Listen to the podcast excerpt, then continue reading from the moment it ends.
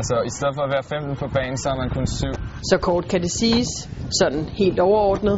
For der er selvfølgelig også andre ting, der skiller 7-mands rugby, også kaldet sevens fra 15-mands rugby.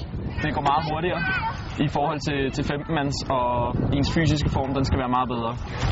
Banen er meget større, der er masser af huller, så man skal løbe me- mere. Og hvis- hvis man mister en takling, så, så er der næsten uh, scoring hver gang. Kampen varer så kun 2 gange 7 minutter, i stedet for de 2 gange 40. Men øh, de 2 gange 7 minutter, det er nærmest lige så hårdt, fordi man er så lidt på banen. Enkelte steder er der dog også overlap de to former for rugby imellem. Reglerne er sådan set det samme. Ja. Du, du er bare mindre spiller. Taber du bolden fremad, så, skal, så der kommer der stadig klyngen. Men forskellen her, der er også kun tre mand i klyngen i stedet for otte.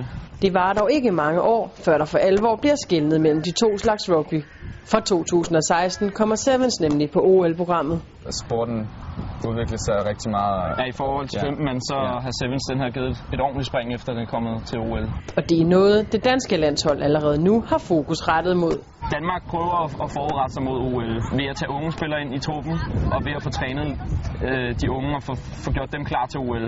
Alex Søstergaard og Niklas Tell, der begge spiller på landsholdet, lægger der heller ikke skjul på, at det er noget, der trækker. Det vil være dejligt at være med. det kunne da være rigtig dejligt at være med, helt sikkert. Også selvom det ville kræve en hel del af holdet. Hvis alle folk passer deres træning og selv træner ud over deres egen rugbytræning, så kunne det være realistisk. Men der skal meget til, fordi at der er rigtig mange gode hold ude i verden.